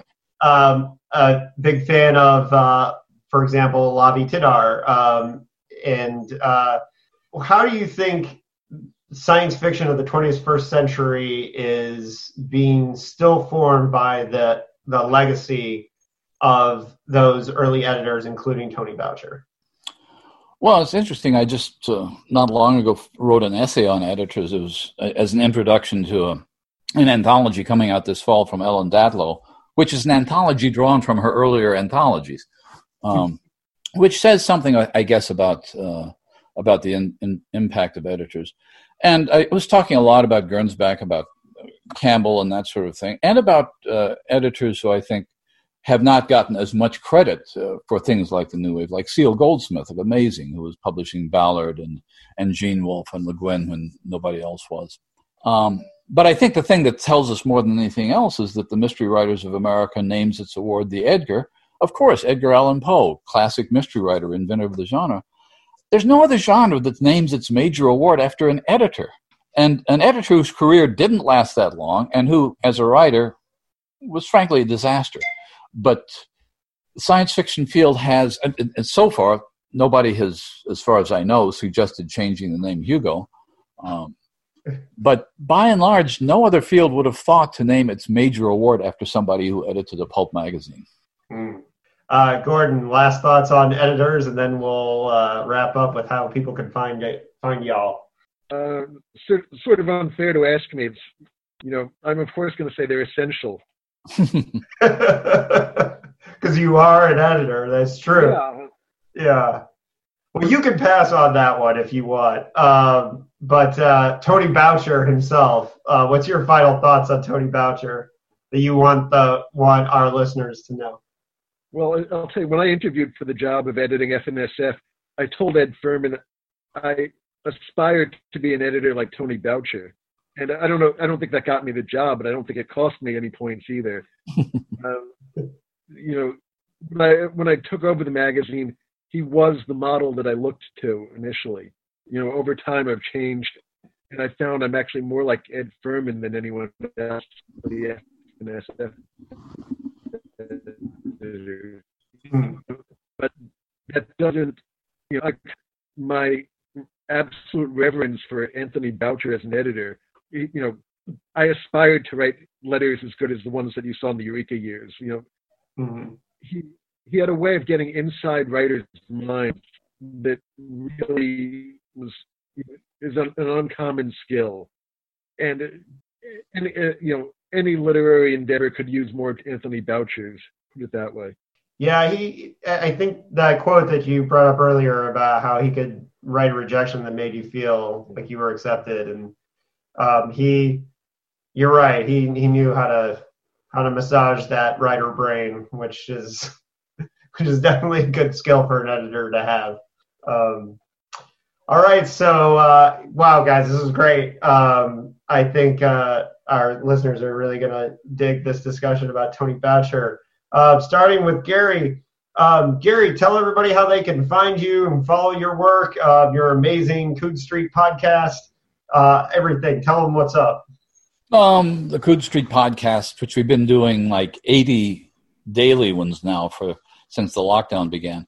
And it's on my Facebook page, it's on Twitter, it's on iTunes, it's easy to find. And uh, apart from that, I'm retired as an academic, so um, the um, the other thing I'm working on uh, is a series of monographs about uh, modern science fiction writers for the University of Illinois Press one of which is up for Hugo this year. We're proud to say Gwyneth Jones and Joanna Russ.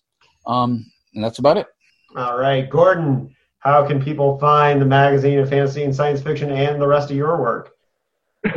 well, there was a time you could go to any good bookstore and find it, but right now you can't go to any good bookstore, period. um, but we are still selling them through the mail. At, I'll give a plug. The website is fandsf.com, and you can buy single issues or subscriptions there. Awesome. And Paul, uh, what is the work you? What is coming out here soon? What was your last book? Tell them what's up. Oh, um, boy, I got a lot of stuff in the pipeline. Um, the last book was The Last Christmas, uh, a Repairman Jack novel. I'm doing them very sporadically now. Um, I have a uh, sort of a horror-ish thing coming out next month called um, what's called Signalz with a Z at the end. That's right.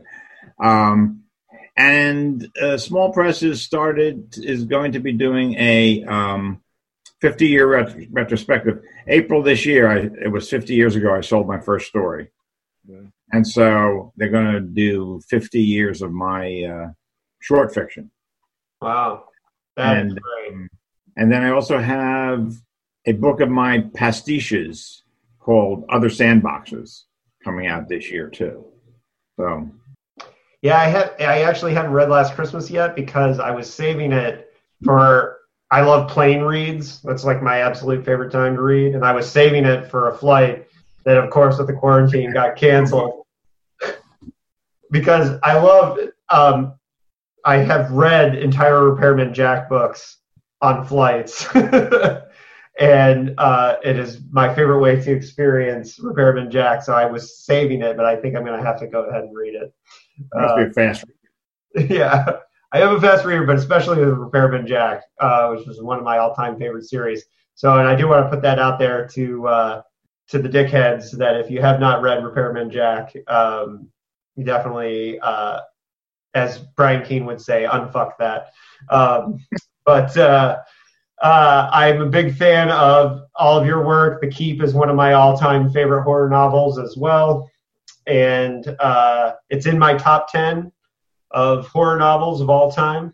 And uh, that's that's uh, I to this day one of the greatest mis- uses of misdirection in fiction that I've ever read. And I use it all the time when, when talking to other writers about the skill of misdirection, and that's The Keep by F. Paul Wilson. So um, on that note, uh, everybody, it was great to have you here to talk about uh, Philip K. Dick and Tony Boucher, but especially Tony Boucher. Let's get the word out about the guy and hope that people will read Rocket to the Morgue.